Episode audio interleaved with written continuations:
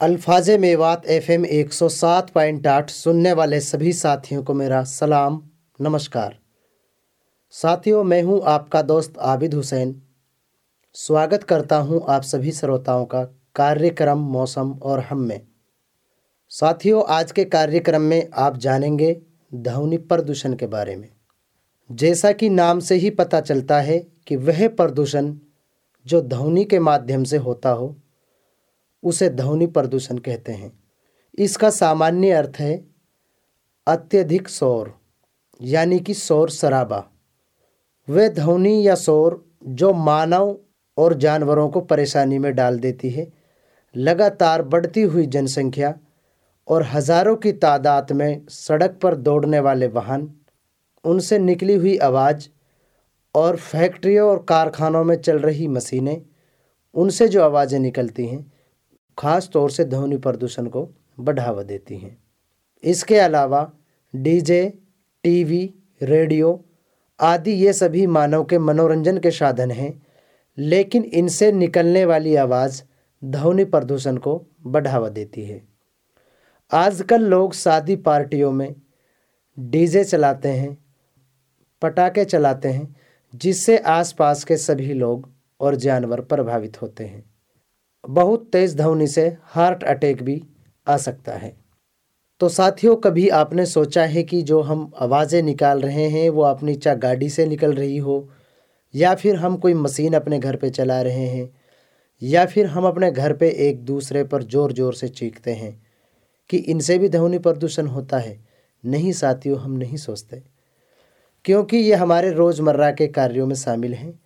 और इनके अलावा हमारा गुजारा भी नहीं है। लेकिन साथियों, इसके कुछ पैमाने हैं कि हम ज़्यादा ज़ोर से ना चीखें और अपनी आवाज़ को उतना बनाए रखें कि जितना एक दूसरे को सुनाई दे सके। साथियों, इस बढ़ती हुई चीख पुकार से जो प्रदूषण बढ़ रहा है, उसे हमारे शरीर के लिए काफ़ी नुकसान है। तो साथियों, कैसे ये हमारे शरीर को नुकसान पहुंचाती है और क्या क्या नुकसान हो सकते हैं? इन सबको जानने के लिए हमने बात की है मांडी खेड़ा हॉस्पिटल में कार्यरत डॉक्टर बसंत कुमार दुबे जी से। आइए आपको मिलवाते हैं और सुनते हैं उनके विचार।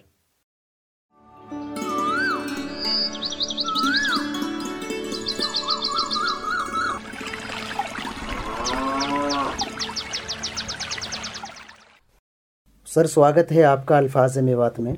धन्यवाद जी। सर सबसे पहले आप श्रोताओं से अपना तारुफ कराएँ। मेरा नाम डॉक्टर बसंत दुबे है जी। और मैं डिस्ट्रिक्ट इम्यूनाइजेशन ऑफिसर हूँ बच्चों के स्वास्थ्य के लिए टीकाकरण। जी। ये मेरी जिम्मेवारी है ज़िले में। जी। सर तारुफ कराने के लिए आपका बहुत बहुत शुक्रिया। सर मैं आपसे जानना चाहूँगा कि जो ध्वनि प्रदूषण होता है जिसको हम मेवाती में कहते हैं कि जो शोर शराबा। जी शोर शराबा। जी जी। शोर शराबे के नाम से सर होता है बेहतर समझ सकते हैं। जी। तो इसका जो प्रदूषण है उसका हमारे शरीर पर क्या नुकसान है? हम्म। जी पहले तो ये जो ध्वनि प्रदूषण है इसको समझना चाहिए फिर उससे नुकसान स्वतः ही समझ में आता है। जी। ध्वनि प्रदूषण एक तो नेचुरल कारणों से हो सकता है नेचुरल कारण होते हैं। जैसे नेचुरल कारण क्या बच्चा पैदा हो होता है। जी। ठीक है? ये भी ध्वनि प्रदूषण है। जी। है ना? मान लीजिए कहीं पे थंडर स्टॉम बिजली चमकी यहाँ पे हम्म। बिजली चमकने पे चमकती है बिजली गिरती है जी। तो मौतें भी होती हैं हमारे में बात में कई हाँ जगहों पे। तो बिजली चमकी उस वो भी ध्वनि प्रदूषण है जी। है ना? तो नेचुरल कारण है कहीं पे मान लीजिए लैंडस्लाइड हो गया जी। है ना? या ये बिल्डिंगें हमारी हिलने लगती हैं जब अर्थक्वेक आता है अर्थक्वेक को हिंदी में भूकंप। जिसको भूकंप के नाम से हाँ भूचाल के नाम से है? तूफ़ान आ गया तो इसमें भी बड़ा तेज आवाज़ें आती हैं। जी। तो नेचुरल है कुछ चीज़ें तो कुछ मैन मेड हैं जैसे हम चिल्लाते हैं एक दूसरे के ऊपर कभी तो ये भी शोर शराबा ही तो है जी। है ना? तो हम नेचुरल और मैन मेड है। कुछ मशीनें हम चलाते हैं घरों में वॉशिंग मशीन हो गई पंखा हो गया कोई खराब सा कोई कूलर होगा कोई एसी होगा गाड़ी हो गई तेज आवाज़ करने वाली ये भी चीज़ें नुकसान करती हैं। तो सर ये ध्वनि प्रदूषण है जो इसका हमारे शरीर पर क्या नुकसान है वो बताएँ आप। हाँ तो शरीर पे कैसा नुकसान होता है? सबसे पहला तो जो नुकसान है ध्वनि प्रदूषण कान पे दिक्कत आती है। कान में सुनने की शक्ति जो है जी। इसमें कमी हो सकती है। जी। इसमें आजकल जो सबसे ज़्यादा दिक्कत की बात है जो हम ईयरफोन लगा के चलते हैं जी। कहते हैं कि अमूमन ज़्यादातर पचहत्तर से पचासी डेसिबल से ज़्यादा साउंड नहीं होना चाहिए। लेकिन नब्बे डेसिबल से ज़्यादा ही शहरों में साउंड मिलता है जो ज़्यादातर शहर हैं जी। उनमें नब्बे डेसिबल से ज़्यादा ही साउंड मिलता है। जी जी और इसमें जब हम कान में लगाते हैं तो इसका स्तर और ज़्यादा होता है जो कि हमें तो अच्छा लगता है सुनने में आ- आजकल तो सर ये फ़ैशन बन गया है कि फ़ोन में लीड लगा करके कानों में ड्राइव कर रहा हो गाड़ी चला रहा हो बंदा ना तब भी लीड लगा के चलता है जब जी, जी, पीछे जी। के हॉर्न या कोई गाड़ी आ रही है जा रही है कहीं वो सुनना ज़्यादा ज़रूरी होता है। और ये कान को खराब करने के लिए बहुत बड़ा कारण है। तो एक हम इनको अवॉइड करें तो कान की खराबी होती है सुनने की शक्ति में कमज़ोरी आती है। जी। फिर तेज आवाज़ की वजह से दिमाग में असर पड़ता है जी। उसमें भी आदमी के स्ट्रेस बढ़ता है डिप्रेशन बढ़ती है। हम्म। नींद की जो साइकिल है उसमें गड़बड़ी आ जाती है। नींद नहीं आती। हाँ नींद में दिक्कतें आने शुरू हो जाती हैं जो कि हर तरफ़ से स्ट्रेस का डिप्रेशन का ये आगे मानसिक बीमारियाँ करता है। फ़िज़िकल में सुनाई शक्ति कम हो जाती है तो लोगों से बातचीत वार्तालाप में दिक्कतें आती हैं। कोई बोलता कुछ है हम समझते कुछ है कोई कम सुनते हैं। और कई दिन तक ये मानने को भी आदमी तैयार नहीं तो मुझे कम सुन रहा है।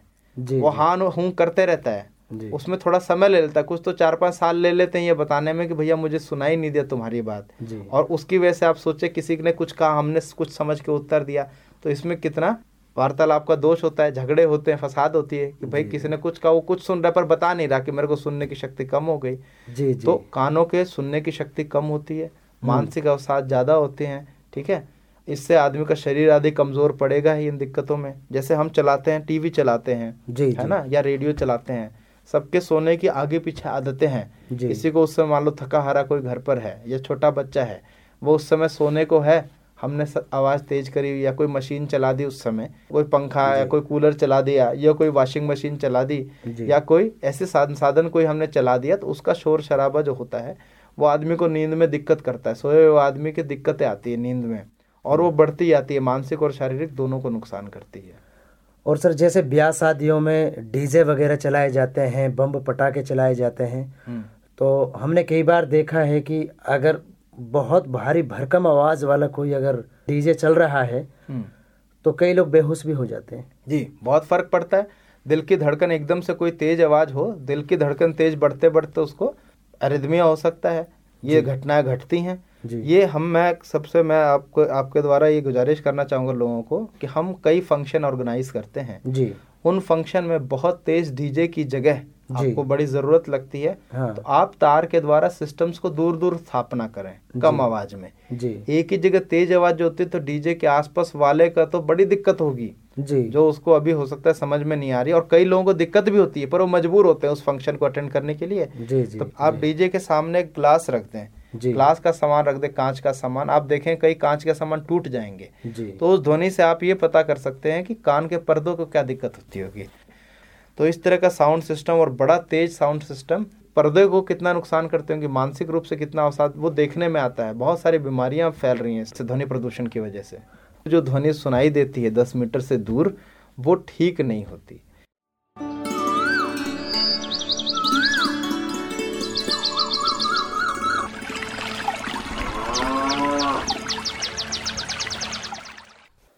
साथियों, अभी आपने जाना ध्वनि प्रदूषण से होने वाले नुकसान के बारे में, और अब डॉक्टर साहब से हम ये भी जानेंगे कि ध्वनि प्रदूषण से क्या कोई मानसिक परेशानी भी हमें हो सकती है।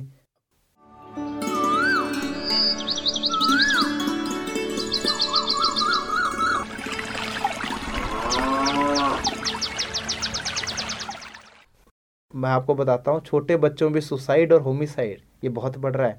तो ये मानसिक अवसाद की पराकाष्ठा है। आप देखें दस बारह पंद्रह साल के बच्चों में सुसाइड बढ़ रहा है। आत्महत्या कर रहे हो या दूसरे के ऊपर जानलेवा हमला कर रहे हैं। जी। तो सुसाइड होमिसाइड कम उम्र में बढ़ रहा है। जी। तो ये मानसिक अवसाद इससे बड़ा क्या हो सकता है अगर हम समझे तो? जी। वो गहरे डिप्रेशन में है या इस तरह की चीज़ें उनको मूड डिसऑर्डर्स हो रहे हैं। तो ये जब सब जो अवसाद हैं इनमें कहीं ना कहीं ये ध्वनि प्रदूषण एक बड़ा कारण है।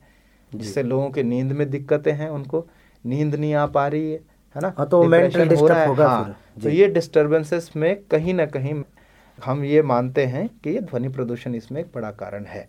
तो हम ध्वनि प्रदूषण को कम करने की व्यवस्थाएँ करें घरों को इस तरह से बनाएँ कि ध्वनि प्रदूषण ना हो अपना समय इस तरह से सेट करें अपने प्रोग्राम्स को इस तरह सेट करें कि लोगों को तकलीफें ना उनको समय इस तरह बनाएँ। बड़े बड़े माइक और स्पीकर लगा करके डीजे लगा करके प्रोग्रामों के द्वारा दूसरों का भी ख्याल करते हुए हम प्रोग्राम करें। डॉक्टर साहब मैं आपसे ये भी जानना चाहूँगा कि इसका क्या नुकसान है कि जो आजकल कानों में लीड लगाने का फ़ैशन चल रहा है? ठीक गाड़ी चलाते हुए भी लोग करते हैं। ज़्यादातर एक्सीडेंट का कारण ये है। हमने खुद देखा हॉर्न बजाते रहे जी। लोगों को पता नहीं चल पाता। और कुछ तो ट्रक चलाने वाले लोग जो कि छोटी गाड़ियों को नुकसान करते हैं वो कई बार रोकते हैं या गाड़ी बैक करते हैं। मैंने सामने देखा है कि पूरी गाड़ी ठुक गई। पिचक गई दो ट्रकों के बीच। इस तरह की चीज़ें होती हैं। क्यों? लोग चिल्लाते हैं ठोकते हैं ट्रक को। फिर भी को सुनाई नहीं। बाद में देखा जाता है कि वो लीड चला के लीड पहन के ट्रक चला रहे हैं। कार वाले हैं लीड पहन के चला रहे हैं। पीछे छोटा बच्चा है वो दब रहा है। उनको सुनाई नहीं दे रहा बाहर से लोग ठोक रहे हैं तो। कि भैया रोको रोको रोको पीछे कोई है। तो इस तरह की घटनाएँ एक्सीडेंट्स बहुत ज़्यादा होते हैं। और सुनते सुनते जब हम वो करते तो हमारा ध्यान सुनने की ओर चला जाता है। इसलिए ड्राइविंग खासकर ड्राइवर सीट पे जो बैठा है उसको अपना ध्यान ड्राइविंग में होना चाहिए। तो उसका ध्यान कहीं और चला जाता है कोई बढ़िया बात आ गई मान लीजिए प्रोग्रामों में उधर उसका ध्यान जाएगा तो एक्सीडेंट का खतरा कई गुना बढ़ जाता है और वो एक बहुत बड़ा कारण है। जी जी तो जी। किसी को भी लीड लगा के ड्राइविंग नहीं करनी चाहिए। इसको आप बंद करें और कोशिश करें लीड लगाना ही बंद कर दें। जी। सर अल्फाज मेवात के माध्यम से जो ध्वनि प्रदूषण था उससे जो भी नुकसान है उसके बारे में आपने जानकारी श्रोताओं तक पहुंचाई। आपका बहुत बहुत शुक्रिया। धन्यवाद आपको भी कि आपने समाज को जागरूक करने के लिए, ज़िले के लिए ये प्रोग्राम लाए। धन्यवाद।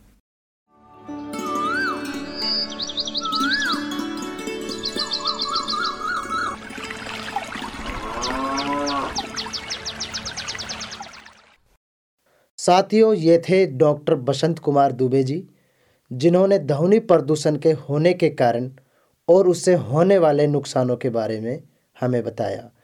साथियों, जैसा डॉक्टर साहब ने बताया कि कानों में लीड लगाकर ड्राइविंग करना, ये सिर्फ़ एक्सीडेंट का ही खतरा नहीं, बल्कि हमारे जो सुनने की ताकत है, उसको भी खराब कर देता है। आप खास तौर से ज़ोर से शोर शराबा ना करें। तो साथियों, मैं आपसे उम्मीद करता हूँ कि आप ध्वनि प्रदूषण को बढ़ावा नहीं देंगे, आप भी कम से कम ध्वनि प्रदूषित करेंगे। साथियों, आपको ये कार्यक्रम कैसा लगा, आप हमें ज़रूर बताएँ। उसके लिए आप हमारे स्टूडियो के नंबर पर फ़ोन कर सकते हैं। हमारे स्टूडियो का नंबर है अट्ठानवे एक सौ इकतीस चौंसठ पाँच सौ बयालीस। साथियों, अब इस कार्यक्रम से जाने का समय होता है। अब अपने साथी आबिद हुसैन को दीजिए इजाज़त। सुनते रहिए आपका अपना सामुदायिक रेडियो स्टेशन, अल्फाज मेवात एफ़ एम एक सौ सात पॉइंट आठ। खुदा हाफिज़। नमस्कार। और चलते चलते आपको सुनवाते हैं ये मधुर गीत।